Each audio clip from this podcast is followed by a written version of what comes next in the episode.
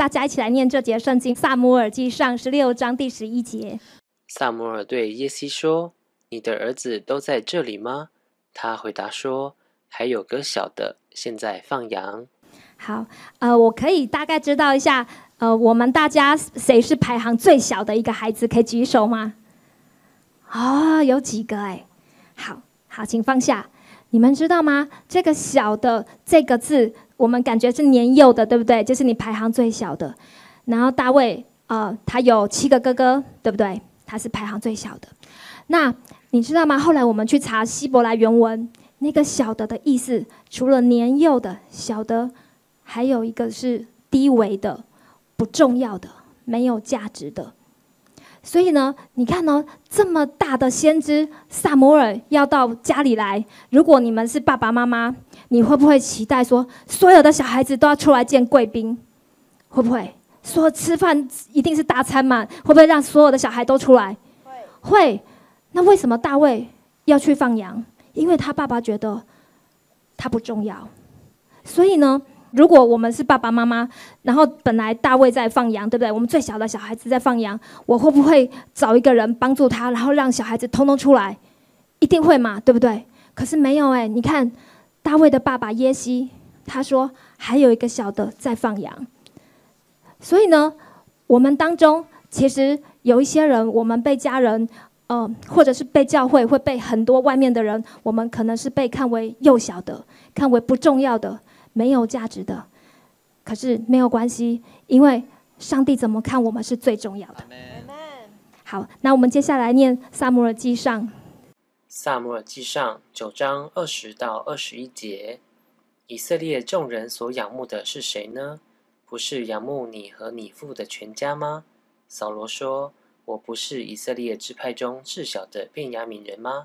我家不是便雅悯支派中至小的家吗？你为何对我说这样的话呢？”撒母耳拿瓶膏油倒在扫罗的头上，说：“这不是耶和华膏你做他产业的君吗？那人到这里来了没有？”耶和华说：“他藏在器具中了。”我今天呢，我要讲的是我们如何在职场上得胜有余，对不对？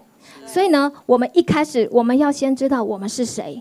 我们是我们的爸爸妈妈看我们的样子吗？不是。我们是我们的同事、我们的老板看我们的样子吗？也不是。我们是谁？我们是上帝看我们的样子的，因为是上帝创造我们的。我们先看大卫的前一个王是谁？扫罗，对不对？你看哦，扫罗他自己看他自己是什么？他看他自己是以色列支派中最小的便雅悯的支派，然后呢，他们家又是便雅悯支派里面最小的。可是你看上帝是怎么看他的？上帝他透过撒母耳跟他讲说，以色列所仰慕的是谁呢？不就是你和你父的全家吗？他在跟扫罗讲哎，可是扫罗相不相信？扫罗不相信，他就说，可是我是那个最小的，我是最小的，我是最没有用的，我是最不重要的。但是呢，你看哦，当撒母耳他把膏油膏在扫罗的头上的时候，他就变了。因为呢，神就说，耶和华就膏扫罗说，你是他产业的君，他是一个君王。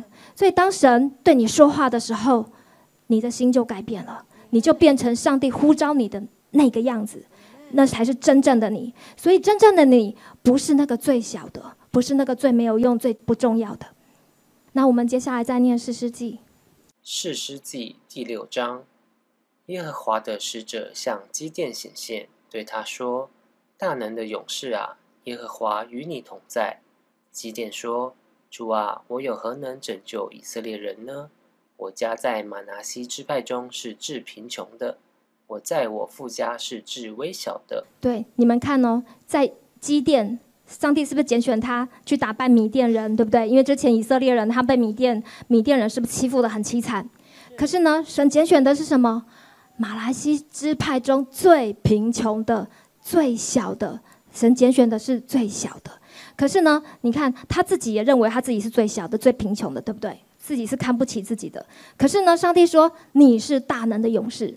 当神说他是大能的勇士的时候，他当天就改变了。所以呢，我们每一个人要活出我们原本上帝创造我们的那个样子，你在职场上就一定会得胜。好，我们接下来再来读《历代志上》17章7到12节：我从羊圈中将你招来，立你做我民以色列的君。你无论往哪里去，我常与你同在，剪除你的一切仇敌。我必使你得大名，我必制服你的一切仇敌。我耶和华必为你建立家室，我必使你的后裔接续你的位，我也必坚定他的国，直到永远。所以呢，这才是真正大卫他的命定，他的呼召。所以我们当中其实有很多人，上帝也是在对你们说话。当你们还在牧羊的时候，当一个牧羊童，然后很多人觉得你不重要的时候，可是上帝说，我把你从羊圈中招出来，神已经把你从羊圈中招出来，而且要立你成为君王。当你因信称义的时候，其实我们就是与耶稣同作王。上帝会剪除我们一切的仇敌，然后呢，他会使我们得大名，然后神会为我们建立家室。所以我们当中还没有结婚的可以举手一下吗？对，不要担心，神会替你们建立家室，而且神会祝福你们的后裔，祝福你们的后代，是可以继续的做王掌权，继续的与神同行。那这就是上帝看大卫，这才是大卫真正他里面的他，这样了解吗？好，接下来撒母耳记上16章，撒母耳就用脚里的膏油在他猪胸中膏了他。从这日起，耶和华的灵就大大感动大卫。扫罗的一个侍从说，我曾见伯利恒人耶西的一个儿子善于弹琴，是大有勇敢的战士，说话合宜，容貌俊美，耶和华也与他同在。好，你们看哦，当我们自己觉得我们自己什么都不是，我们在爸爸面前也说也是什么都不是，可是呢，当你被恩膏，当你被上帝说了一句话，说进你的命定，把你从羊圈中招出来的时候，从这天开始，每一个人看你就会不一样。所以你们不要看自己是不好的，你们要看自己就是好像大卫一样，我们是神呼召出来的，已经把我们从羊圈中呼召出来，我们命定做王。所以呢，当我们看我们自己是命定做王的时候，人也会这样看我们。所以你看哦，在扫罗他的旁边的人，他们看大卫是谁？看他是个大有勇敢的战士，是这么的棒。好，接下来撒母耳记上17章14到15节，大卫是最小的，那三个大儿子跟随扫罗。大卫有时离开扫罗，回伯利恒放他父亲的羊。我不知道这个教会有没有什么，有时候先知会来为你们祷告啊，然后就是会告诉你们说你们的命定呼召。不会。好，那但是上帝会自己跟你们讲话吧？我们大家听得到上帝的声音，对不对？对，好，其实我们都知道我们真正里面是什么，所以外表看起来不像。所以呢，可是呢，上帝是在我们日常的工作的当中，他是在训练我们。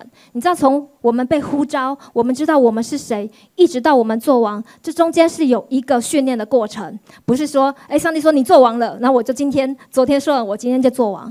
不是，是我们从里面知道我们做王，所以我们的行为、我们的外在，我们表现出来就会变做王。所以呢，当神说你是个有钱人的时候，不是我立刻就变成有钱人，而是我里面就有一个很富足的心态。我里面先富足，我自然我就会变成有钱人。我里面知道我是王。我问你们哦，你们如果穿着很洁白的衣服，你会随便看到那个地上泥巴你就坐下来吗？不会，因为我知道我是做王的。假如说你知道你是个王子，或是你是公主，你会想要去偷东西吗？不会，你会很珍惜你的身份，对不对？可是如果你自己觉得你是乞丐，你就会想要去 A 东西啊，想要去抢人家的啊。可是如果我真的知道我里面是谁，我就会自然的变成这个样子，变成王的样子。我就会自己觉得我是很高贵的，我是很有尊荣的，我不需要跟人家去偷、去抢，或者去踩别人才拿到这个位置，因为我本来就是王。我知道我终有一天我会成为上帝拣选我们的那个王。所以在这过程中呢，神是会训练我们的，他会训练我们的品格，他会训练我们的比如说，如果我们这个人是很，上帝知道如果我们在钱上面有软弱，上帝要不要现在立刻给我们很多钱？不要，因为你们有没有听过那个很多人的那个去中乐透，对不对？中到几千万、几亿的那种，后来在几年内他们变成乞丐耶，而且后来婚姻都破碎。为什么？因为他们的品格还没有办法。 承接这么多的钱，所以呢，上帝为了爱我们，他会一点一滴的训练我们，让我们可以承受上帝要给我们的钱。比如说，神会让我们是诚实的，对不对？让我们是不贪财的。然后呢，所以我们就会在神给我们很多钱的时候，我们还可以继续的做王掌权，而且我们的资财是可以存到永远，不会说今天给我们，明天就败光了，对吧？那这样就不是什么。 祝福，甚至于说，一有钱就怎样，就去讨小老婆，对不对？或者是就有外遇啊，就去玩了，或者是去花天酒地。所以，上帝为了爱我们，他会在这过程中，他会训练我们，让我们成为我们里面的真正的王子跟公主。好，接下来我们请来念撒母耳记上16章第7节：耶和华却对撒母耳说：“不要看他的外貌和他身材高大，我不拣选他。” 因为耶和华不像人看人，人是看外貌，耶和华是看内心。好，其实呢，我们真正的外表是我们的外表是什么？外表就是好，比如说我现在长这个样子，对不对？看起来，看起来像40几岁、30几岁。好，然后呢，我的身高怎么样？对不对？这是我的外表，还包括我的学经历。 学经历就是比如说我在美国读书，然后我做过很多的电视台，这个就是我的学经历。可是它是我的外貌。 它不是我的内心，你知道吗？上帝看你是看内心，因为真正的你是你灵魂深处的那个你，是上帝在创造你的时候，他就呼召你，他就爱你了，他就命定你就是那个王。比如说，Freddy 的牧师的孩子，他们还没出那个 Rora 他的孩子还没出生，其实就有命定跟呼召。然后呢，他的爸爸妈妈就给这个小孩子。 在母腹中就已经取了名字，就已经告诉他说这个孩子以后会是什么样子，因为这才是真正的他。可是有可能他长大后，他忘记了他的命定呼召，他可能就会活得不一样。可是呢，他的爸爸妈妈就会继续告诉他说，上帝眼中的你是谁，上帝呼召的你是谁。所以呢，他的爸爸妈妈就会继续的栽培他，让他变成上帝呼召你原来的那个样式。好。 所以呢，耶和华他看人，他不是看外表，所以他拣选人也不是用我们的外表，不是说哦你是董事长，你是硕士，你是博士，不是，上帝看的是真正的你，内心的你。好，接下来，一人必因信得生。好，我要讲我的故事喽。我大学毕业，我就去报社工作，然后呢之后我就在电视台工作。那我在电视台工作，我就是一个很热心的基督徒。 我就很喜欢服侍，然后我就传福音给很多人，几乎每一个人碰到我，我没有传福音给他，我绝对就是我没有办法放过他，我一定要让他，至少他要觉知，他不一定要受洗，可是他至少要相信耶稣基督。所以呢，我带的部门是有20几个人，那他们呢并没有真的完全相信耶稣，可是他们碰到问题的时候，他们就会说：“哦，那个湘军的神呐，湘军的耶稣啊，湘军的上帝啊，请你帮助我。”比如说他们找不到那个停车位，他们就会祷告说：“湘军的耶稣，请你帮助我找到停车位。”然后他们的，比如说有一次有一个人隐形眼镜掉了，就找不到啊，他们就说：“湘军的耶稣啊，请你帮我找隐形眼镜。”所以每一次他们祷告湘军的耶稣。 耶稣都垂听，耶稣每一次都给他们停车位，都给他们那个很大的恩宠。所以呢，经过了，但是我其实是非常的，我那时候很挫折，因为我一直传福音给他们，就是没有人要受洗，没有人要受洗，因为我们老板是那种拜很严重的佛教徒，所以呢，你不拜拜的话，你就变成这个公司的。 那个异分子，他们就是不喜欢你。然后呢，我记得我们那个老板，他看到我每次都说啊，耶稣的朋友来了。然后我就后来就找到了1、2个基督徒，就是开始为我们公司每一个人祷告，为所有的同事祷告。反正呢，最后10年后，这些人全部都信耶稣了。但是你要想，10年后，我在3、4年后我就被 fire 了。 真的，所以我看不到那个大家信耶稣的那种开心，我怎么被发现呢？就是呢，这整个公司他们就反正就是有一个不好的事情，然后他们就要推给一个人，然后他们就觉得这个是基督徒，推给他最好了。所以呢，后来他们就推给我。那推给我的那些长官呢，他也知道我是受到委屈，所以他后来是给了我一大笔钱让我走的。可是我是当天，我工作一直工作到晚，因为我每天都要加班。我那时候在电视台，我换了很多的部门。我那最后一次我是做公关，就是 PR， 就是专门在发媒体跟记者的。然后我就工作到晚上10点多的时候，我就突然被叫到那个总经理的办公室，然后就发现好多人了，然后就告诉我说明天不用来了。然后呢，我就打电话给我先生，我就说我被 fire 了，因为从来没有任何的预警。就突然间被 fire， 然后他们还跟我说，不可以告诉任何人你被 fire， 不可以告诉任何人你为什么被 fire。然后我什么都不能讲。然后我是一个部门的主管，我下面有20几个小朋友。他们说，如果你选择乖乖的离开，我就给你一大笔钱，然后我保你下面的所有20几个小朋友，通通工作会很安全。然后呢？但是如果你选择公开你为什么被 fire， 那我就砍你下面的人，把他砍光这样子。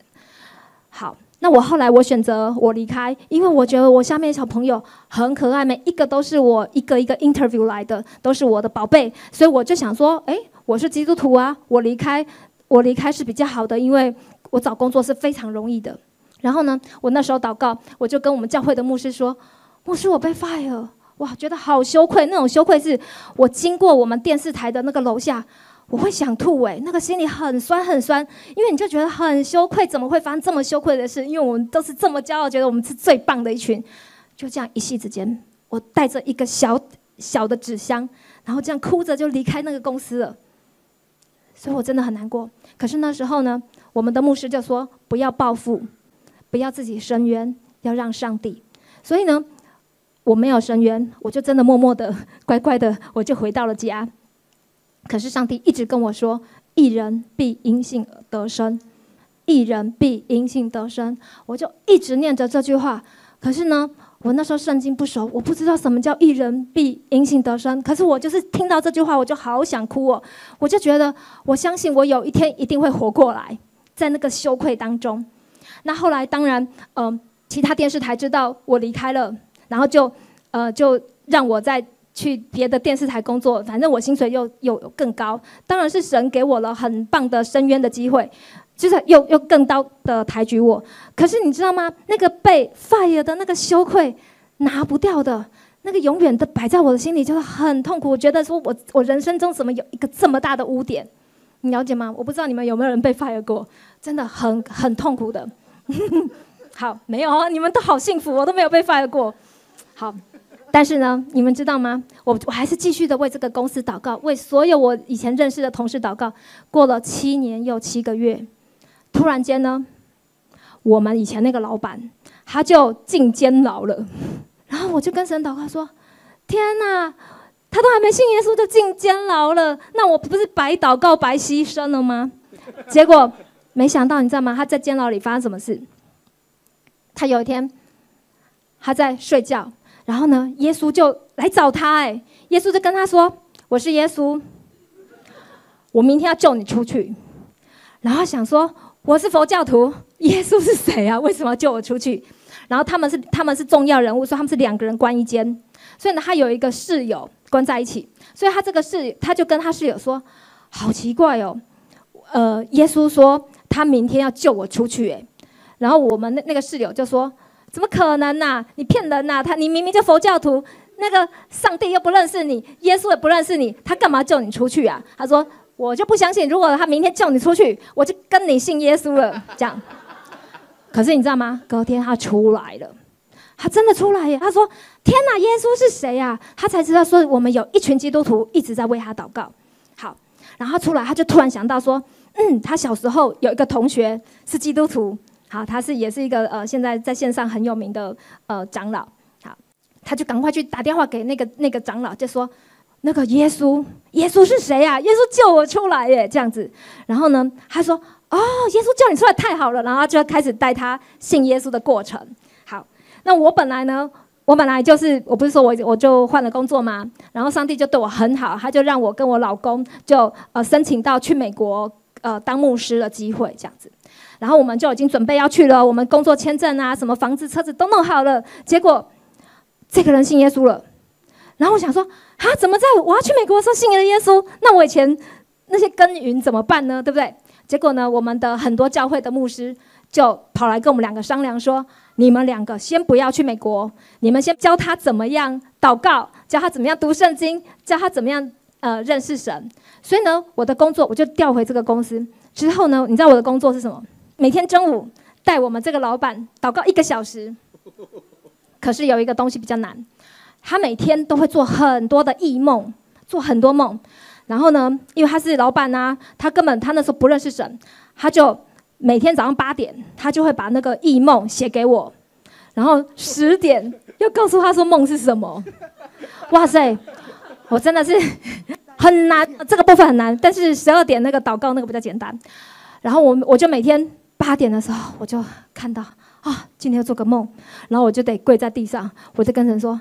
上帝啊，这工作是你给我的，这个人也是你带信耶稣的，那你现在给他异梦，你一定要给我解啊！你不给我解，那我这工作就不保了，对不对？人家那他就会觉得基督徒怎么那么逊啊！所以每一次都解出来了，反正就是每一天，连续1年就是每天都很紧张，因为我8点就要开始解异梦，解到10点，而且10点一定要交哦。他不管你是不是什么上帝不上帝，他说不管了，10点你就要给我解出来。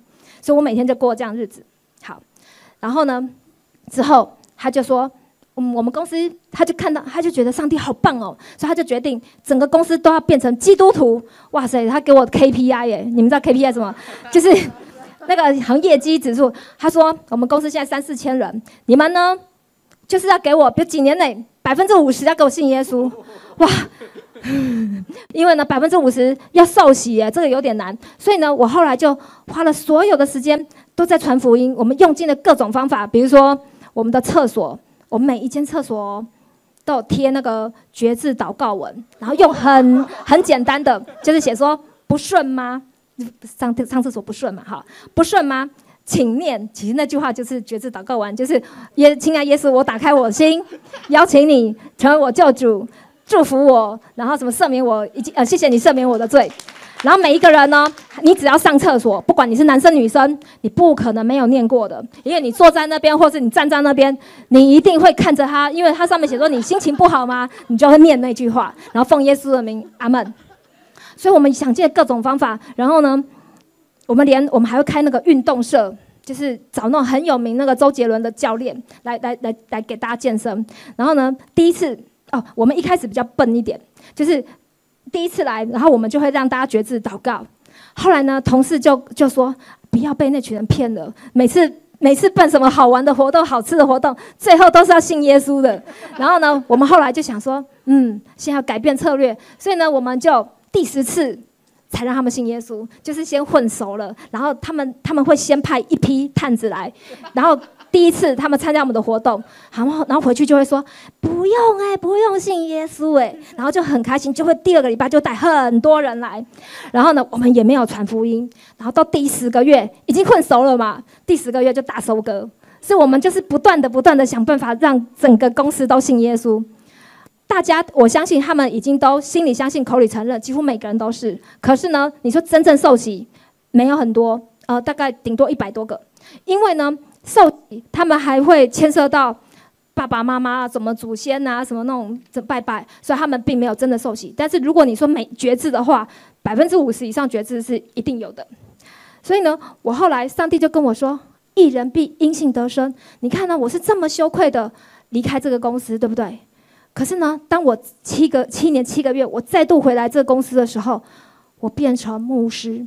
我变成所有人的牧师，每一个人他们心情很难过的时候，就要来找我们祷告。所以呢，我们就要牧养他们。我就真的活过来了，就是上帝是这样子在做他的事情。然后呢，那群害我们的人，就是把我们都 fire 的人，后来他们自己也都被 fire。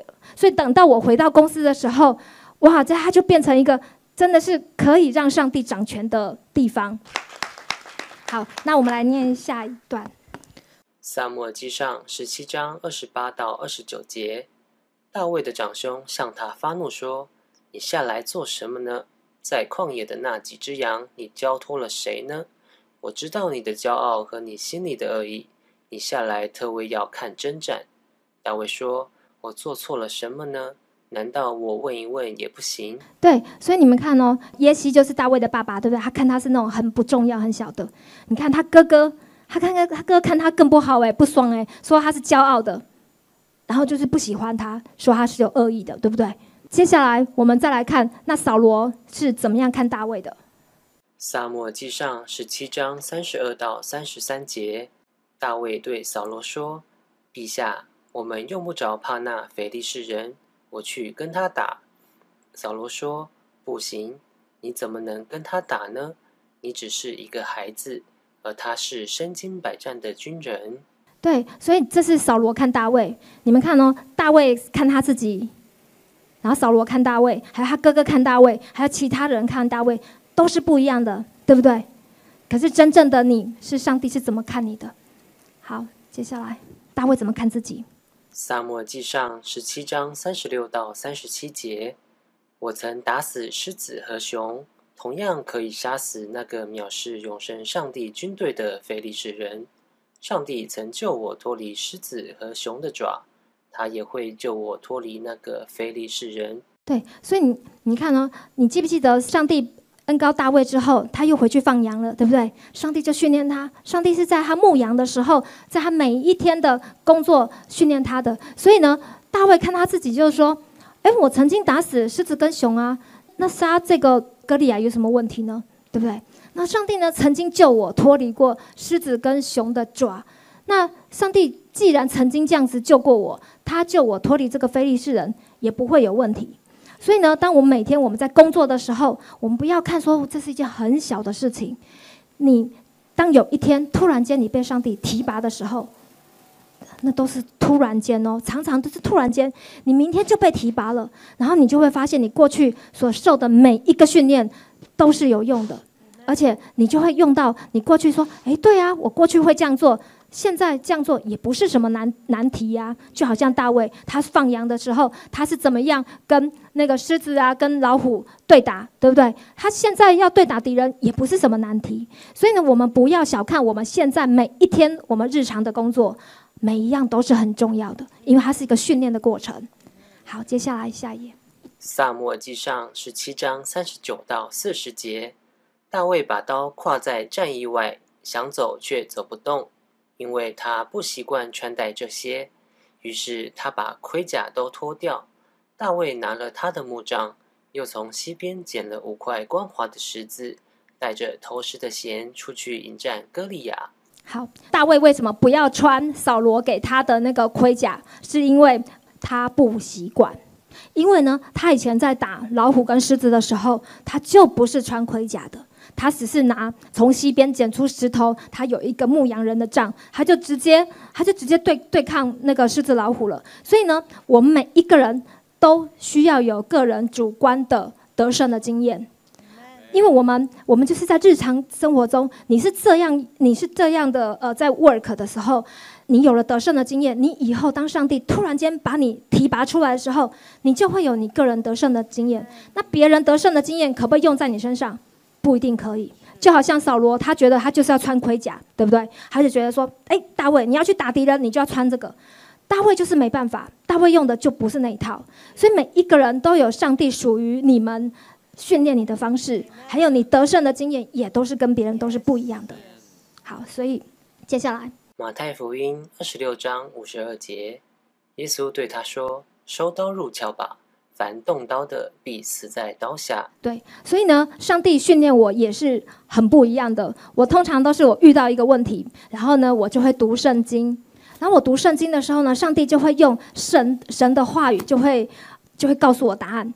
比如说呢，这句话是这样：我们那时候呢有2个部门一直对打，就是彼此看不惯。然后呢，他们弄我们弄他们。然后呢，我们也会告他们，他们也会告我们，弄得非常的不开心。然后有一次呢，我们这个部门又要去跟对方对打的时候，早上上帝就说：“收刀入鞘吧，动刀的必死在刀下。”那时候我还只是一个企划而已，我就跟我们的主管，我就说：“那个经理，不要打了。他说为什么不要打？我们今天有好的机会可以弄他们一下。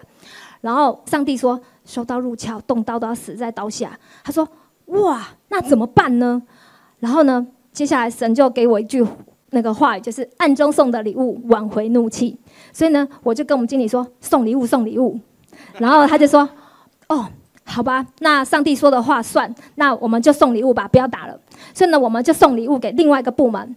然后后来你知道吗？万事互相效力，真的叫爱神人得益处。两个部门和好以后，哇，超棒的！因为他们是工程班，他们是做那个剪接室跟摄影的。那当他们对我们很好的时候，我们在做录影、在剪接的时候，他们就把最好的器材给我们用，把最好的人力给我们用。所以呢，原来上帝的话语 是行得通的，真的是不用对打。可是我们以前都以为要打，所以这个就是上帝的话语。好，接下来诗篇101篇第8节：我每日早晨要灭绝国中所有的恶人，好把一切作孽的从耶和华的城里剪除。对，这也是早上有一天上帝跟我讲的。因为呢，我发现有一个部门有一个以前的留下来的同事，他会 A 钱，然后呢， 哇，我超想给他机会的，因为我们是恩典，对不对？我就很想给他接，因为他是个20几岁的小孩，所以我就觉得，上帝，我到底要不要给他机会？然后呢，每一天就这样来来回回，然后过了1个礼拜，又发现他怎么又 A 了钱，然后呢，我又给他机会，就这样来回的时候，我就很烦恼，我就跟神说，上帝， 你告诉我答案是什么？然后上帝就给我这个经节。上帝说：“我早晨就会把这个人，就是从耶和华的城里剪除。”所以呢，我就心里突然间有一个很大的平安。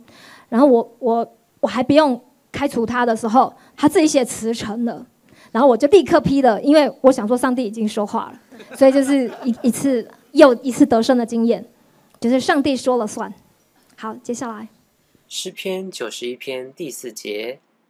他必用自己的翎毛遮蔽你，你要投靠在他的翅膀底下。他的诚实是大小的盾牌。嗯，这个人呢，这句神的话语也是给我一个很大的激励，是这样子的。我后来有调到一个部门是做电视广告业务。那你们知道那个电视广告业务，所有的钱都是很多都几百万、几千万这样子。然后呢，我的同事就是我们是业务单位，然后我后面有一个单位，他下错 告了，比如说，卖今天的广告应该是牛奶，它上成果汁，那客户肯定不会付钱，对不对？但是钱已经付了，为什么？因为已经上了牛奶。好，然后那时候呢，我就吓坏了，因为如果我要赔，我要赔100万，那100万我薪水多少啊？100万也要赔很多个月，对不对？然后 很多人就跟我说，你就作假就好了，就是在那个上面涂改呀，说你上的是果汁，不是牛奶。然后呢，我就问上帝说：“上帝，我现在是基督徒了，我应该怎么办？如果要赔100万呢？”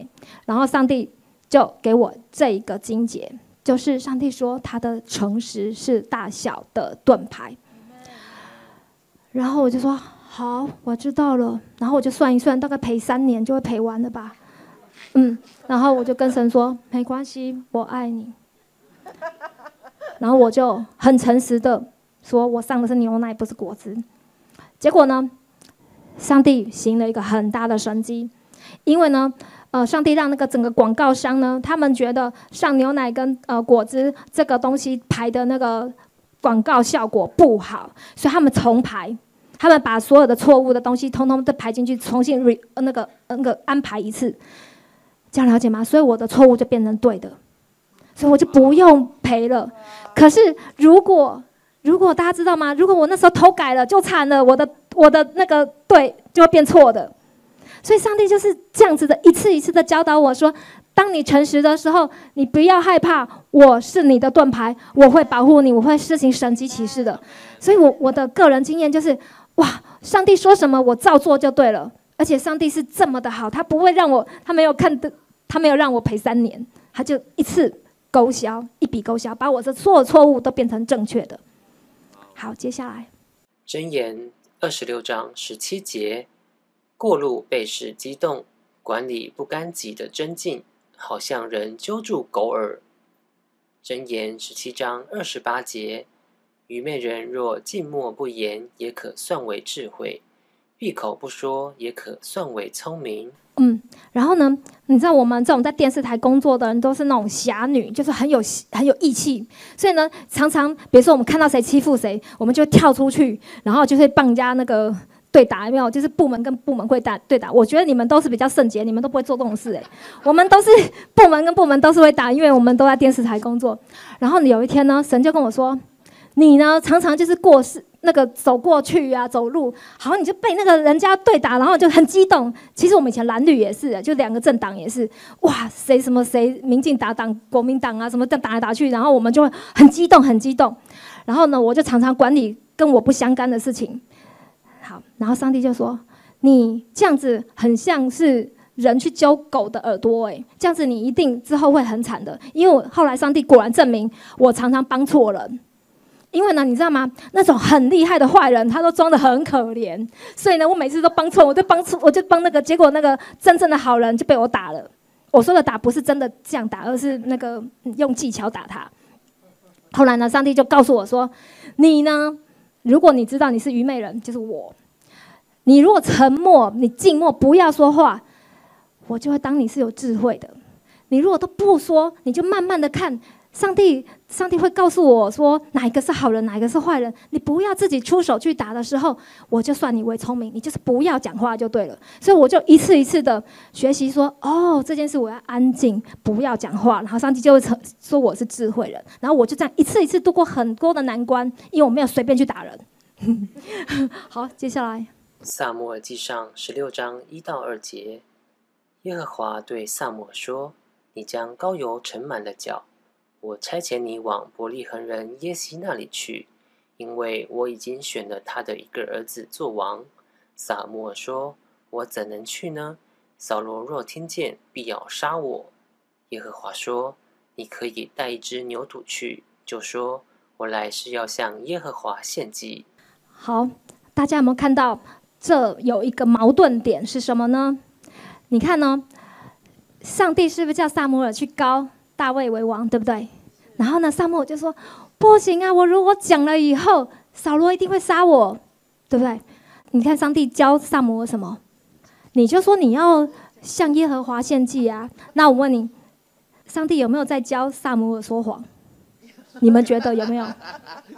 有吗？还是没有？他明明就是对技巧，对不对？可是你知道吗？我以前在律法的教会，他说你只要讲话，没有讲的，完全的让人家明白，让人家觉得你有技巧的，要避过什么，你就是说谎的。好，所以呢，我以前不是基督徒，我们都很灵巧。后来呢，你知道吗？当我变基督徒以后，我就变得很笨哎，因为我不敢说谎，我也不能表达，不能就是不实在的话。比如说我们以前在抢独家新闻。然后呢，我明明就知道独家新闻什么，因为我抢到，对不对？然后别人就会跟我说：“你告诉我那独家新闻是什么？”然后呢，以前我都会骗人家说：“我不知道啊，不知道啊。”然后赶快写出来，我就变独家，对不对？可是你成为基督徒以后不能说谎，怎么办？我就傻傻的跟人家说：“哦，我有这个新闻，我已经知道了。”他说：“告诉我，告诉我。”说：“我不能告诉你。”然后他说：“哇，你怎么变那么不够意思啊？你了解吗？”我就被人家。那个我围杀，就觉得说你这个人怎么变这么笨，又不够意思，有好新闻为什么不要跟我share？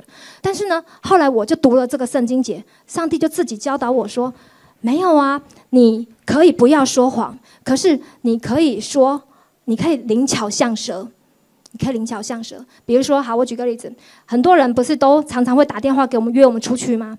那明明我就很累，我不想出去，那怎么办？我可不可以说不好意思，我不想跟你出去？这是我心里的话，对不对？可是我如果说的话，会得罪一票人。所以呢，上帝就教我说，你可以学那个啊，上帝教撒母耳的，你就说我今天晚上有约了，这是说谎。可是呢，我心里的 OS 是，我跟我的耶稣有约了，所以我没有说谎哦，对不对？然后呢？比如说有人一直打电话给你，要叫你做事情。我说的不是工作，我说的是那种你不想做的事情。结果呢，电话一直响，一直响。以前呢，我们都会说啊，我不想接你的电话。可是呢，上帝就教我说，你可以灵巧一点呐、啊，你可以怎么说？你可以把电话放远一点。然后你就之后就说不好意思我的那个手机没有放在我的身上。你这样了解吗？我就变得很灵巧。所以呢，我经过了3年，就是我从受洗到变成基督徒有3年，很笨很笨，就是为了不说谎，然后真的搞死我自己了。然后大家觉得说你怎么变这么笨？可是呢，后来当这个圣经节，他就解救了我，因为我们就可以很灵巧的、很有智慧的跟我们职场的人应对进退。但是我们没有说谎哦，我每一件事都是真的，可以在神面前是毫无亏欠的。接下来我要问大家一个问题，这很重要、很核心，就是你是蒙恩得救的义人，还是蒙恩得救的罪人？认为是第一个的举手。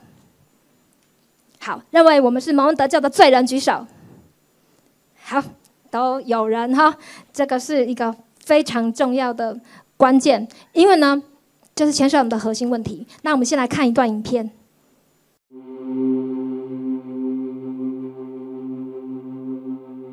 古代以色列，当一个人犯罪，就会带着羔羊来献祭。请注意，祭司并不是检查这个人犯了什么罪，而是这只羔羊是否毫无瑕疵。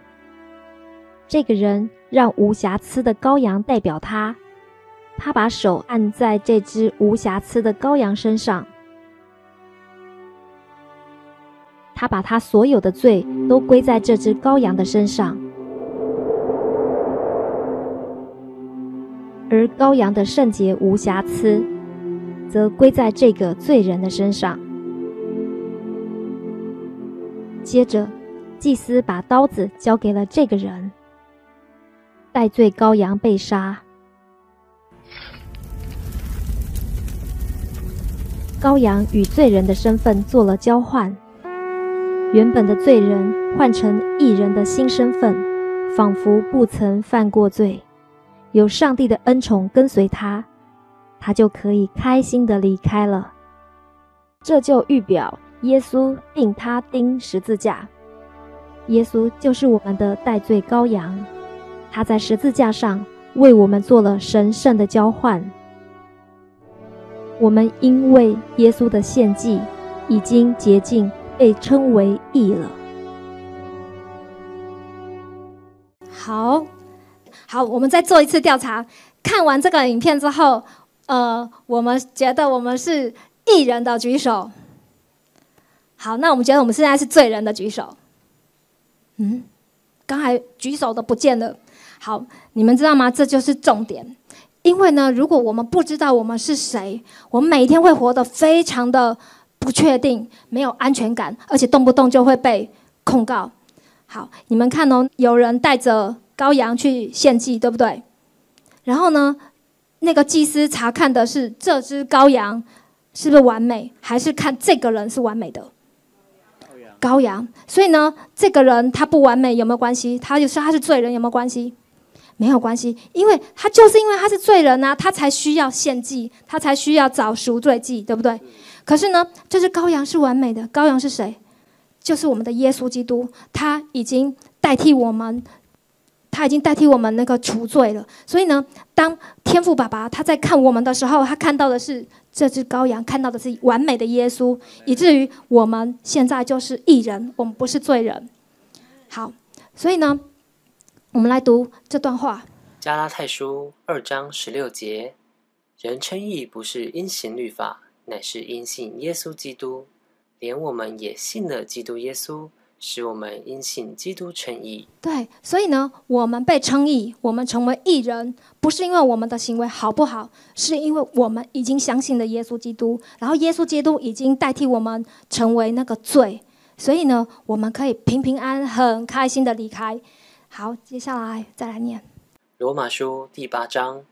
我们罪恶的本性软弱，摩西律法救不了我们，于是上帝差遣自己的儿子成为肉身，在肉身里为我们做了赎罪祭。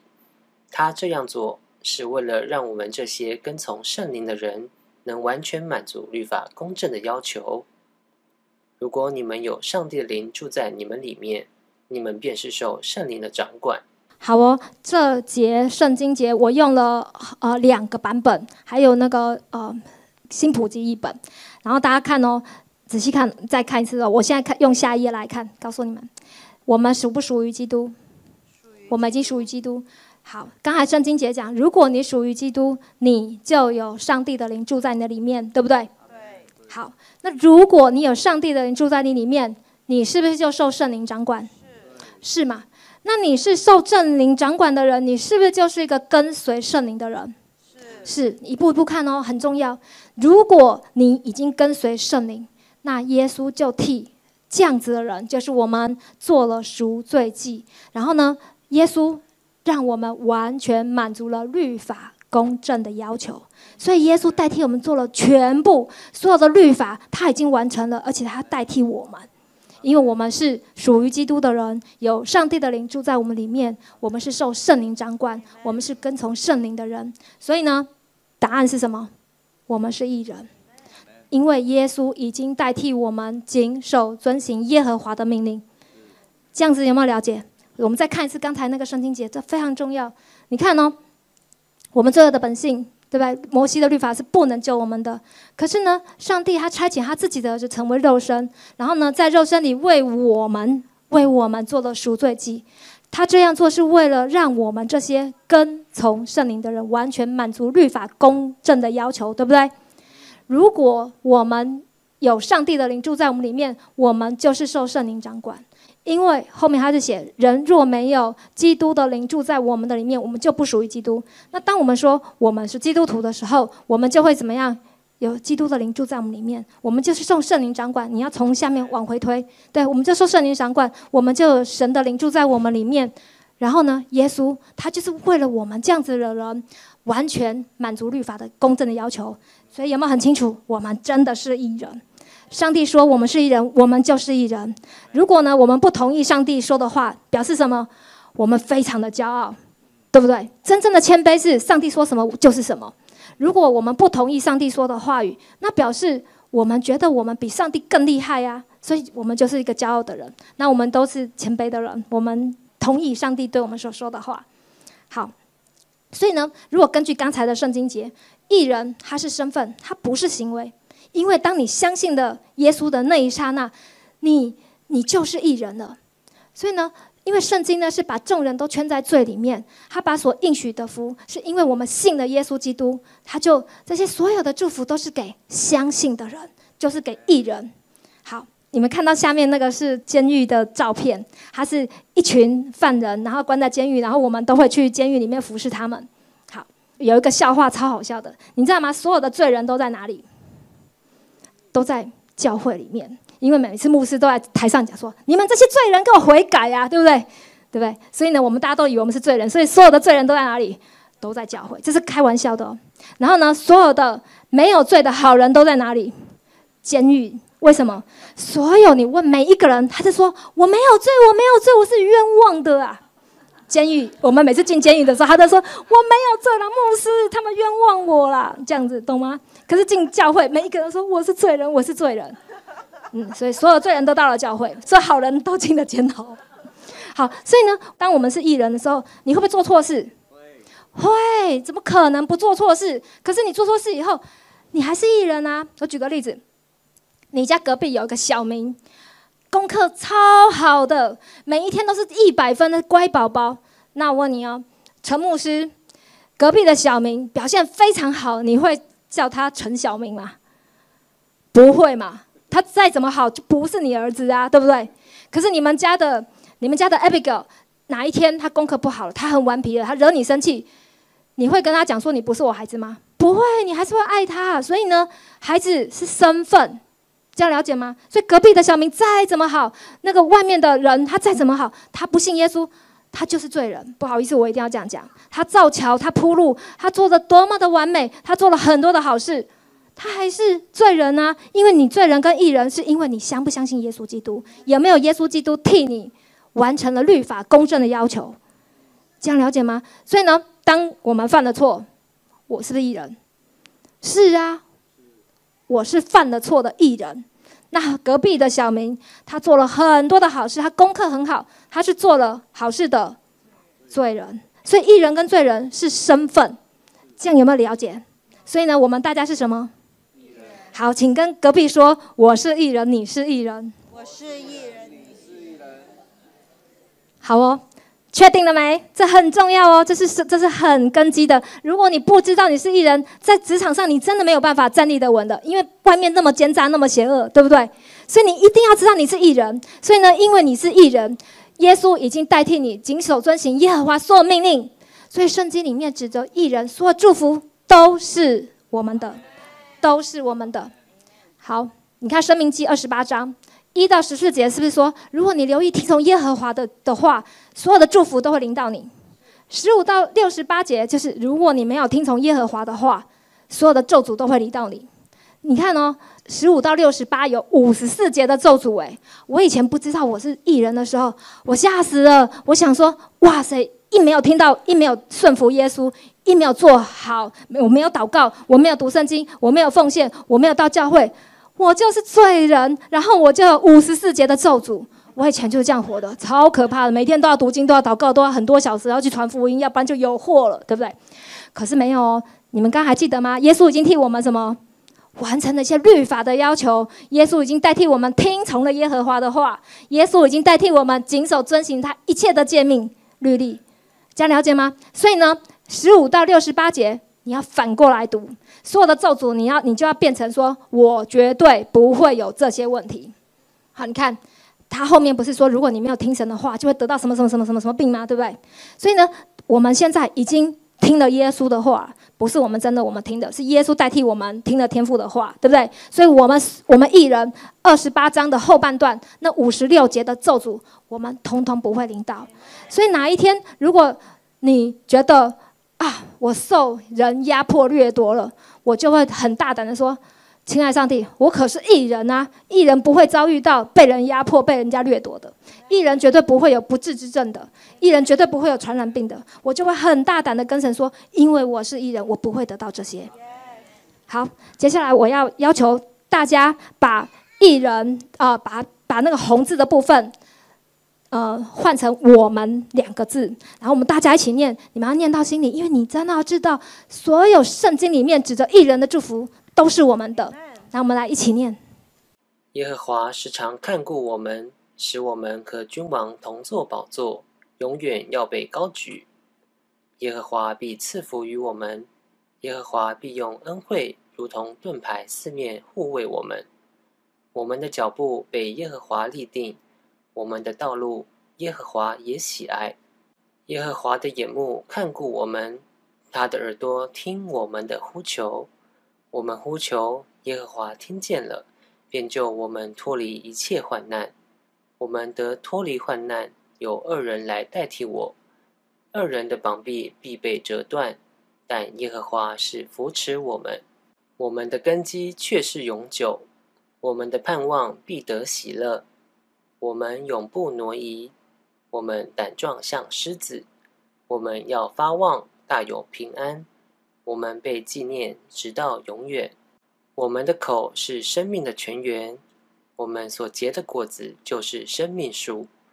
我们必得善报，我们吃得饱足，我们家中多有财宝，我们的家必站得住，我们的后裔必得拯救。我们的子孙是有福的，我们的父亲必大得快乐。我们虽7次跌倒，仍必兴起。我们的道是正直的，主必修平我们的路。我们祈祷所发的力量是大有功效的，我们所愿的必蒙应允。我们的路好像黎明的光，越照越明，直到日午。我们必因信得生。阿们。大家在读的时候，有没有觉得上帝是为了我们，不是抵挡我们的？有没有？所有圣经里面的祝福都是给我们的。那我们做一个祷告，我们先休息5分钟。好，来，我们大家眼睛闭起来。亲爱的天父爸爸，谢谢你，我们真的知道耶稣你在十字架上已经成就了一切，你已经代替我们完成了律法所有公正的要求，所以我们现在非常的确认，我们就是义人。圣经里面指着义人的祝福都是我们的，我们会因信得生，我们的道路会好像黎明的光，越照越明，直到日午。我们所愿的必蒙应允，我们的祷告是大有功效的。耶稣，谢谢你，奉耶稣的名，我宣告，我们这群义人，主啊，我们必因信得生。我们这群义人祈祷所发出的力量是大有功效的。我们这群义人，我们的后代必要蒙福，永远坚立，必要大大的被纪念。谢谢主，祷告奉耶稣基督的名，阿们。那我们中场休息5分钟，我要大家思想义人有什么祝福，然后确认你是义人，在这5分钟之内，好吗？等一下再回来哦。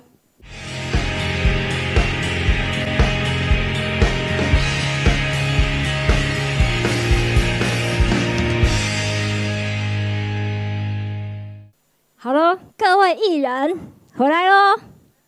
好，所以呢，我们是义人，对不对？确认了吗？好，如果你知道你是艺人，你在上班的时候会不会被人家打？不容易被人家打哦。可是如果你觉得你是罪人，就惨了哦，就动不动就会很紧张，然后很容易被打，对不对？因为你觉得上帝不帮助你啊。你看哦，如果我们不是艺人的话，我们信耶稣会信得很可怜哎。你看那个外面的不是基督徒，他可以用很多很奸诈的方式弄你，对不对？可是我们是基督徒，我们又要诚实，我们又要善良，我们要温柔，又要忍耐。如果我们没有上帝帮助，那你不就是乖乖的在那边被打吗？然后你就当基督徒当的，你就觉得很没有力量，对不对？可是呢，如果你知道是义人，义人会怎么样？胆壮像狮子。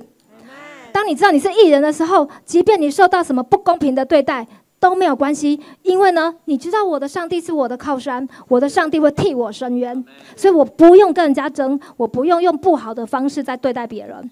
我知道我的神一定会替我伸冤，我的神是宇宙万有霹雳无敌好的，霹雳无敌大的，他连那种灵界他都可以叫他们听话，对不对？所以我们的上帝很厉害。所以呢，你一定要确认你真的是义人。如果你是义人，你在职场上，你在做生意，你在投资上，你会有一个很大的安全感，你是确认的，因为上帝是帮助你的。所以呢，当我们是义人的时候，我们碰到问题，我们可以说什么？问题不大，耶稣最大，耶稣最大，对不对？所以呢，我们已经得胜了，我们就要很有那种很安息的那个宝座的态度。什么叫安息的宝座态度呢？我们来念这节圣经，希伯来书10章11到14节。基督献了一次永远的赎罪祭，就在上帝的右边坐下了，从此等候他仇敌成了他的脚凳。好，所以呢，耶稣他不是替我们献了赎罪祭，对不对？他一次献上就永远有效，所以呢，他就在天父的右边坐下了，从此呢，等候他的仇敌成为脚凳。那脚凳的意思就是把某个人当脚凳，就是让他顺服在你的权柄之下。然后呢，好像你可以把脚放在你的敌人的肩膀上。你们了解那个状况吗？对不对？好，那跟我们有什么关系？那是耶稣，又不是我们。你有没有觉得？我干嘛用这个圣经节呢？好，来，我们来念这节。以弗所书2章5到6节。当我们死在过犯中的时候，便叫我们与基督一同活过来。你们得救是本乎恩，他又叫我们与基督耶稣一同复活，一同坐在天上。好，刚才是不是说耶稣已经坐在天父的右边，然后所有仇敌都在当他的脚凳，对不对？当做他的俘虏。那我们在哪里？我们现在已经与耶稣一同复活，一同坐在天上。所以其实我们是坐在耶稣的里面，对不对？所以我们也有很多，我们就是可以安息。然后呢，我们让上帝把那些我们的仇敌，不管是敌人或者是不好的那些不好的咒诅或不好的事情，都放在我们的脚凳，就当我们脚。所以我们是可以安息的。那我们大家觉得说，这个是现在吗？还是未来？其实你看哦，同活、同复活、同作，它是简单过去式，所以呢，它是过去发生的事。可是呢，因为我们得救是本乎恩的，这个得救呢是完成式，我们是被得救，我们是被拯救了，所以呢，我们现在就可以一起跟天父，还有跟耶稣一起坐在天上。所以我们的身份，我们的地位，我们就是王，我已经坐在天上了。所以呢，仇敌是天父爸爸要把它放在我们的脚凳的。所以这就是为什么我们在公司，我们遇到不公平的事情，不要难过，不要马上说惨了，或者说又被打了，怎么那么倒霉啊，不要说这些话。因为我们是王，我们已经坐在天上，我们已经跟耶稣一同复活，一同坐在天上了。所有的仇敌是上帝会把它放在我们的脚凳，所以你要有这个信心，你就是要这看见，你就不会害怕，你不会害怕，你就会安息，你安息之后，你就会有智慧，就有力量。所以呢，我们来读这个圣经节，《约翰一书》4章17节，因为他如何，我们在这世上也如何。对，所以呢，我们因为跟耶稣一起坐在天上，所以呢，耶稣他在天上，现在此刻如何？这个希腊原文它是现在式的主动动词，所以耶稣现在是怎么样的生活？他是怎么样的？他是怎么样发生？他怎么存在的？耶稣他是健康的，我们在这个世界上，我们就是健康的。如果耶稣没有生病，我们就没有生病；耶稣如果是得胜的，我们就是得胜的。那如果你觉得你脾气不好，耶稣是温柔的，我们就是温柔的，了解吗？如果你觉得有很多很不舒服的事情，你需要上帝伸冤，耶稣他已经掌权了，他已经做王了，所以我们在地上我们已经被伸冤了，因为我们已经掌权，我们已经做王了，对不对？所以耶稣如何，我们就如何。来，我们接下来念这个《希伯来书》4章11节，我们务必竭力进入那安息，免得有人学那不信从的样子跌倒了。对，所以不信从的希腊原文，它的意思就是不相信，就是悖逆、不顺服。所以我刚才是不是有讲说，如果上帝说我们是义人，如果我们不相信我们是义人，我们其实就是不信，我们就是悖逆，我们就不顺服的。所以呢，我们要顺服上帝说我们是义人，我们就是义人。所以当我们是义人的时候，我们就会安息。我们因为安息的相反就是什么？就是不相信。你不相信，你就会一直没有办法安息。然后呢，然后信心的相反是什么？忧虑。如果你不相信耶稣，你不相信你已经是义人，你就会每天都是很忧虑的。好，所以就这样。你看到，其实你知道吗？我们是义人，对不对？义人有很多的供应的。耶稣呢，在天上，他是一直不停的给你供应，他不停的给你的保险，他不停的给你那个财务的丰盛，他不断的给你医治，不断的给你平安，不断的给你喜乐。可是如果你不相信，你不相信你是义人，你就会很忧虑的，你就会觉得说，哦，上帝可能不喜欢我，我今天没有去读经，我没有祷告，上帝不爱我了，我就不会有祝福。那如果你没有得祝福，是因为你自己掐住了那个祝福的管子，就像这样，那只手是你自己，不是撒旦，不是上帝，是你自己，因为你不相信上帝会祝福你，你不相信你是义人，你就会一直很忧虑。这样子了解了吗？好，我们来念这段圣经，《罗马书》12章第3节，我凭着所赐我的恩对你们个人说，要照着神所分给个人信心的大小，看得合乎中道。好，所以呢，那个信心的大小的希腊原文呢，它其实是一个测量的工具，它是量器，它测量，它是可以测量的结果的。好，别说，上帝是不是说我们只要有信心，像什么芥菜种这么小，这么小就可以，对不对？可是你会不会觉得说，那为什么我还是这么担心呢？比如说你明天，有些人就是他可能财务有问题，然后呢，他可能每隔1个小时就会担心一次，或者说，有一个生意，你签约了，可是那个东西就迟迟的都没有办法，去执行完毕，或是中间有很多的问题，你是不是每天都很担心？担心收不到钱，担心钱已经花出去，成本已经付了，对不对？所以呢，我们那时候的信心可能就只有几分钟，可能只有5分钟，每5分钟担心一次。所以呢，我们就要用上帝的话语来确认我们的信心。比如说，我们心里就要想说，耶和华所赐的福使人富足，不加上忧虑。因为呢，如果这个生意、这个工作是上帝给我的，我就不应该忧虑，对不对？因为他给我的祝福就是祝福啊，他会使我富足，不加上忧虑。所以呢，当你有一句神的话进来的时候，你这个信心就可以维持1个小时。然后呢，你吃完饭了，那1个小时之后，你又担心了，怎么办？怎么办？然后你再宣告一次：耶和华所赐的福使我富足，不加上忧虑。好，所以呢，你又可以撑1个小时，然后之后呢，你的信心就越来越大，可能就撑1天，直到晚上睡觉前又担心了，怎么办？你就再宣告一次：耶和华赐给我福，因为我这工作是上帝给我的，所以呢，他会使我富足，不加上忧虑。好，所以呢，我就撑过了1个晚上，对不对？然后隔一天早上起来，心情还是很好，为什么？因为我知道耶和华所赐的福使我富足，不加上忧虑，所以我的信心就撑过了1天。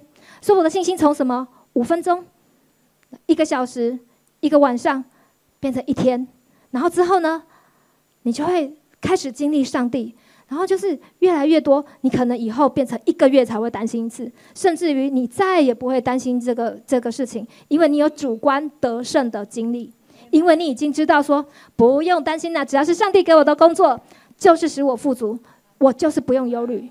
了解吗？这就是信心的大小，是可以扩张的。虽然我们只要有一点点信心，这件事情就会成就。但是在我们的主观的感受上，我们需要扩张我们的信心，用神的话语。好，所以呢，如果你真的相信的时候，你就会安息。你安息的时候会怎么样？神就会做工，对不对？神就会做工。你们有很多的经验吗？就是。 我昨天有说，我之前不是骨头摔断了吗？我肩膀断了4节，怎么都不行，所以呢，我就只能安息。可是你知道吗？我安息，我睡觉的时候，上帝就医治我的骨头。我每天晚上呢睡觉的时候，那骨头就会这样咔咔咔咔咔就长出来了。所以呢，就是要安息。然后我安息的时候，我不能上班的时候，我的同事就把我的工作都做完了，做得比我还要好。这就是上帝，这是我安息的时候，我相信我的神使我富足，不加上忧虑的时候。 我就会经历我就会得胜的经验。然后呢，当我有1次经验，我就会有2次经验，我就会3次经验。然后我之后就再也不会担心了。这就是我们信心的扩张。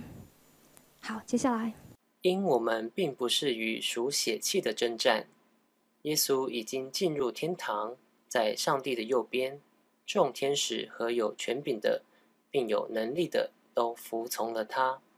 对，所以呢，这也是在讲我们已经与耶稣同坐宝座了。所以呢，所有那个人家说什么有什么赶，你们教会有赶鬼吗？以前不用担心了，因为我们就跟耶稣一同坐在天上的，所有的那些邪灵都是伏在耶稣的脚下。所以最高的属灵征战是什么？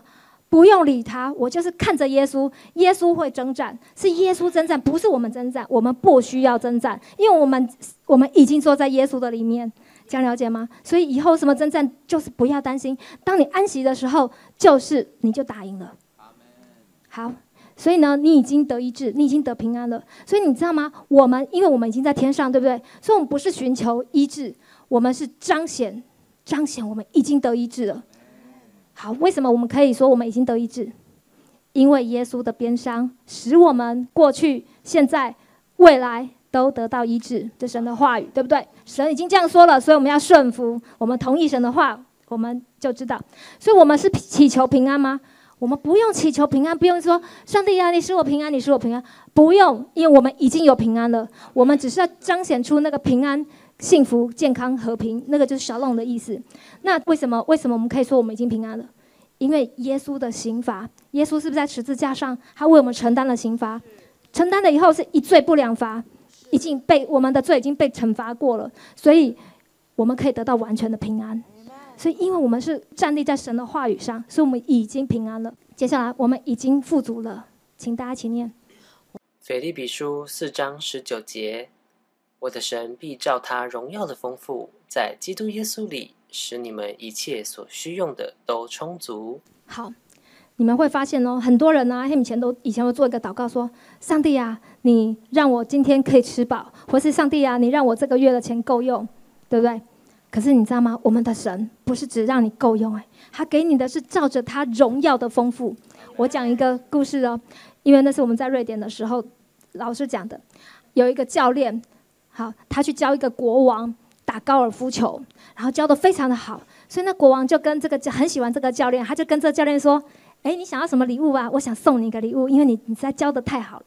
然后那个教练就跟国王说：“哦，我都收集golf club 高尔夫球杆。”他这样讲。可是呢 ，golf club 这个意思呢，也可以是什么高尔夫球俱乐部。所以呢，当我们在网络上 Google golf club 的时候，会出现这两个图。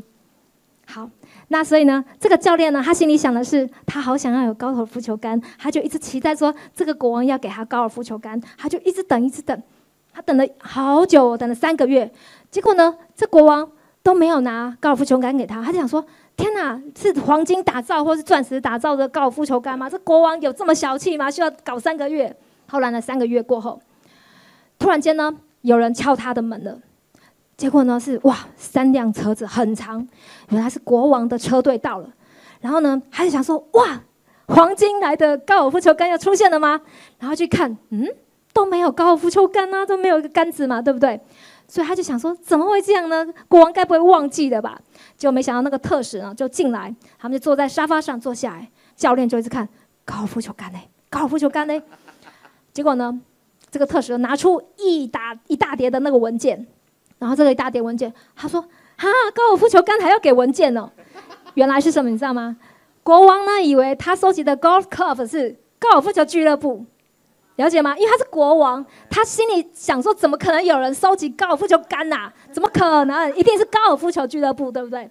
所以呢，他就花了3个月，把他在世界各国觉得最棒的高尔夫球俱乐部，把它整理好，然后把文件都弄好，然后过户给这个教练，了解了吗？所以呢，你知道吗？我们的神就这样。他不是说，你知道，我们就很像那个教练，我们每天都想说，我要高尔夫球杆，我要高尔夫球杆，然后一直等说上帝高尔夫球杆在哪里？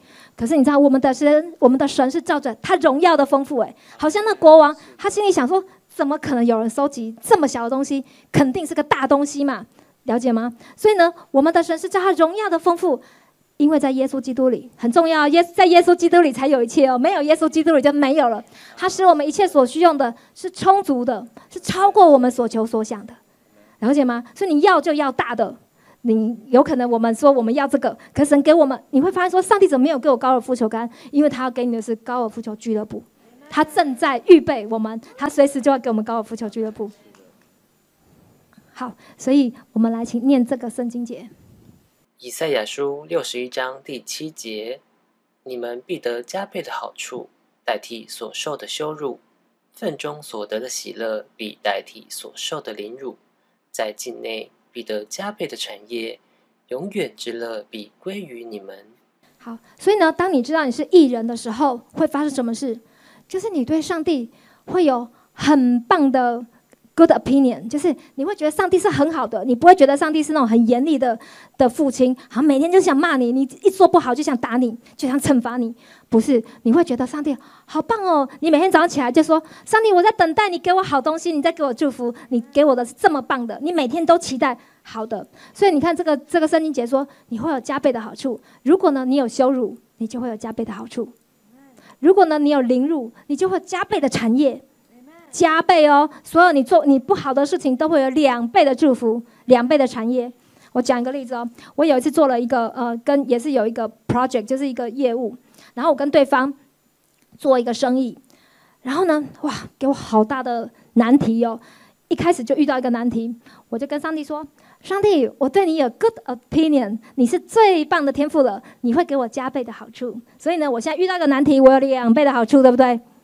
然后接下来呢，又遇到第二个问题，很痛苦，我就跟神说没关系，4个大祝福咯。然后呢，接下来又遇到3个问题，我说上帝，6个祝福了。所以呢，一直到第9个问题的时候，已经处理了1个月，这些 case 都还是很焦灼在那边进行。我就跟神说，上帝，18个祝福了，9个难题嘛，我一直解决，一直解决。所以我就跟神说18个祝福。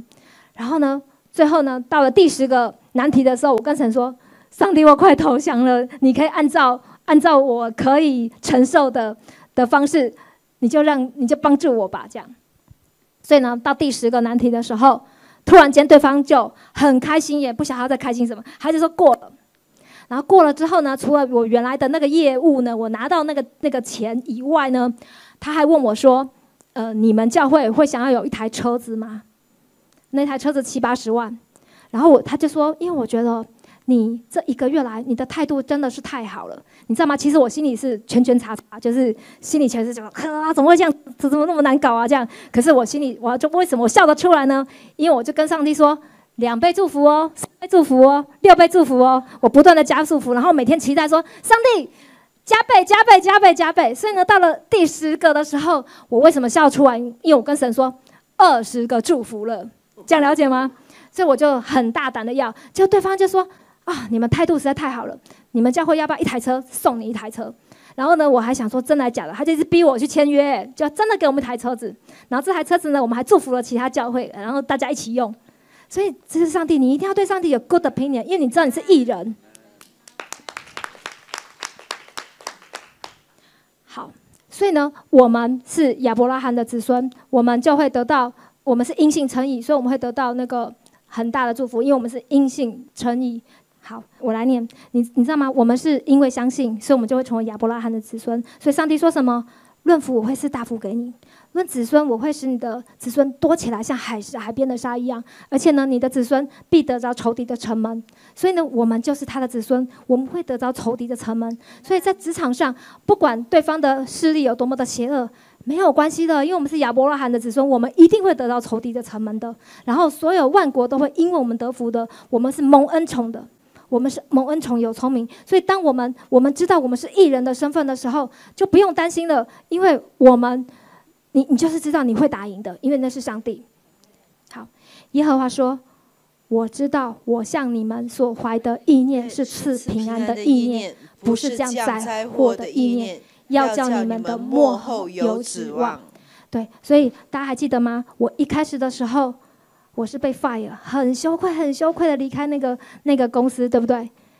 然后我走到那个大马路上，走到那条路上的时候，我心里就会酸到会想哭、会想吐的。可是谁知道神说义人必因信得生，当神说了话，他就一定会成就的。所以我7年7个月后，我又回到同样的公司，然后我就变成牧师了。然后上帝就是这样子的保护我。那你们看哦，中间那张图。有很多人都举手起来敬拜神，对不对？我告诉你，里面没有一个是基督徒哎，你们能够想象吗？是我们公司的董事长跟总经理都在前面，他通通举手敬拜神。为什么？因为我们的神说我们会因信得生，所以我即便失败了，我还会再起来。因为义人虽然跌倒，还会再站起来，因为我们是义人。所以呢，神说他所赐给我们的意念就是赐平安的意念，即便我们遭遇不好的事情，都不要难过，因为我们会有加倍的祝福。我们末后是有指望的，最后一定是好的。好，那我要来放一个影片，十字架上发生什么事情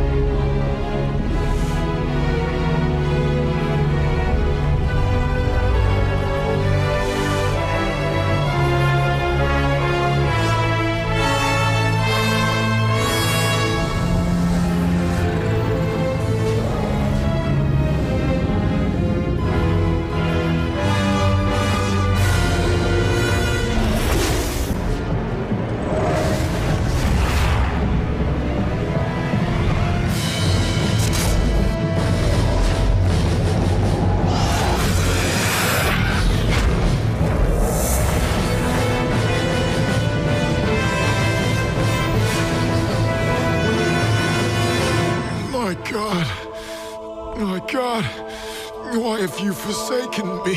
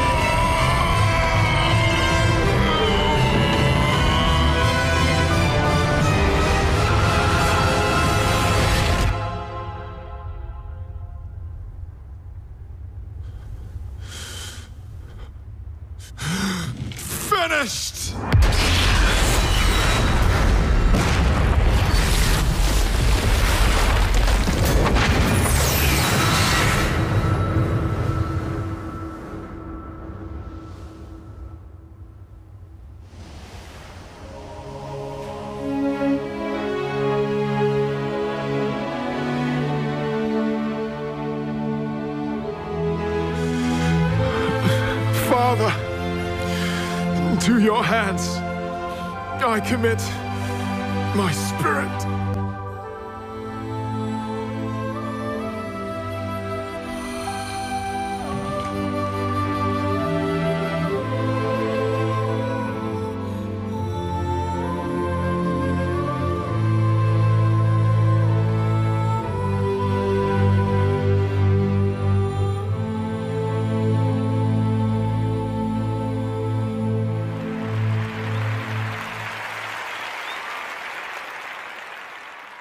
大家刚才有没有看到，耶稣在十字架上替我们背负了什么？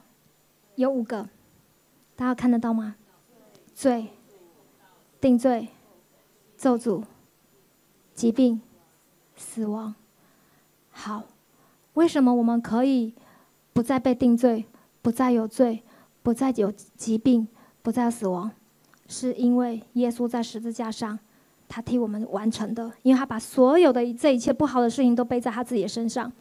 好，我们来读这个圣经节，《希伯来书》12章第2节：他因那摆在前面的喜乐，就轻看羞辱，忍受了十字架的苦难，便坐在上帝宝座的右边。好，你们知道什么是摆在耶稣前面的喜乐吗？你们知道是什么？就是我们。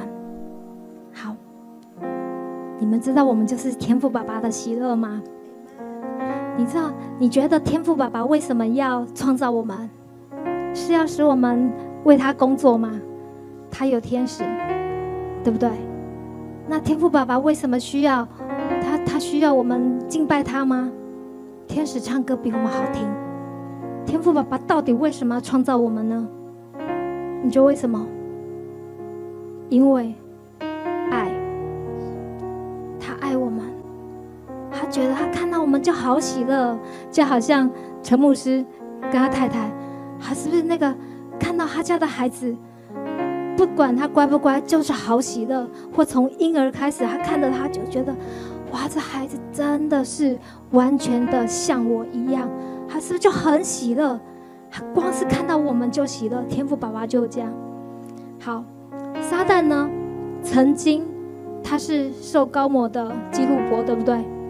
他是不是曾经也跟天父爸爸有那个美好的关系？曾经，可是后来他就堕落了。他堕落以后，他跟天父爸爸就失去了那个喜乐的关系。可是他突然有发现，有一天，哎，怎么有人类出现了？哇！天父爸爸耶和华上帝，他看见那个上帝看见我们的那个眼光，就好像我们看见我们的小 baby 一样的那个眼光。 哇！一看到我们就好喜乐，好开心哦。所以呢，撒旦好嫉妒哦，他就想说：我跟耶和华、跟上帝没有这个关系，我也不要让他再有喜乐，我不要让他看到他的孩子们很喜乐。所以呢，他就引诱了夏娃，对不对？使人类就堕落。所以呢，天父爸爸是不是后来就因为罪？ 他就跟我们隔绝了，然后他就那个喜乐就不见了。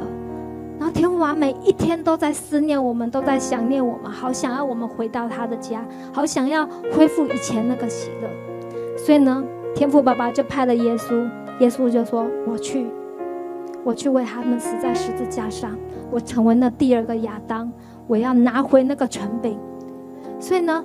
当耶稣他在十字架上的时候，他为什么可以被鞭打成这样？他为什么愿意来？就是为了我们，为了一个目的，就是为我们而死，为我们的罪而死。为什么？因为他看到了我们就是天父爸爸那个喜乐。他想，他钉在十字架的时候那个很疼痛，他承受那个巨大的那个鞭打的痛苦。 他为什么可以承受得下去？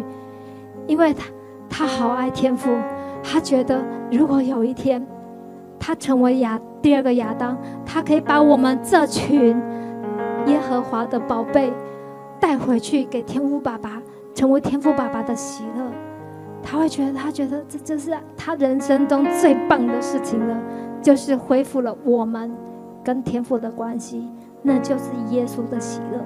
所以他可以在十字架上，他可以这样被打成这样子，然后最后钉死，然后承受这么剧烈的疼痛，然后甚至于承受他有一度他为了罪，他不能喊天父父神，他只能喊什么？他不能喊父，他只能喊我的神，我的神，你为什么离开我？他为了我们，他必须要承受那个与天父暂时隔绝的那个疼痛，那个痛苦，太痛苦了。所以呢，因为他看到我们，他好想要把我们带回天父爸爸那边，让他的天父感受到那个原来他创造我们那时候的喜乐。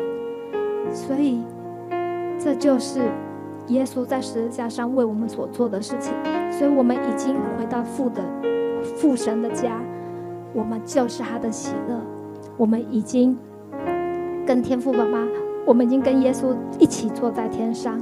我们大家一起念这个圣经节好不好？西番雅书3章17节，耶和华你的上帝是施行拯救大有能力的主，他在你中间必因你欢欣喜乐，默然爱你，且因你喜乐而欢呼。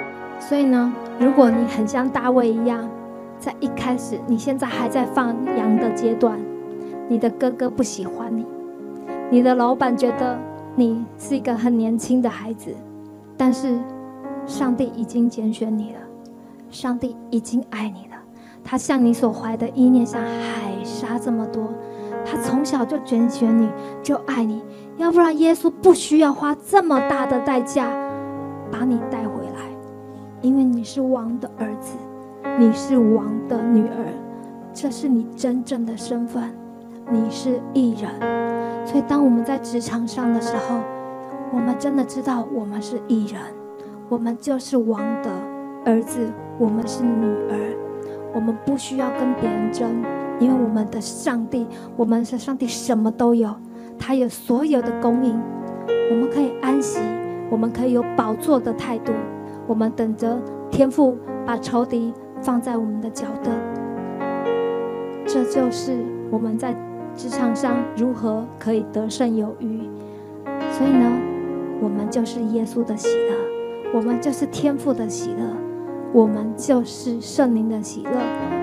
天父就是因为他看到我们，他就喜乐，他就欢呼了，他因为我们就是欢欣喜乐，他就是默然爱我们，他就是这么爱你，要不然他不需要承受十字架上这么大的痛苦。所以呢，我们每一天早上起来的时候，我们就刷牙洗脸，我们看着镜子的时候，我们要说什么？谢谢天父，我们就是你的喜乐，谢谢你默然爱我们，谢谢你把我们已经带回天父的旁边。所以我们每一天的工作，我们都会得胜有余。好，那我们现在请牧师上来为我们大家做祷告，谢谢。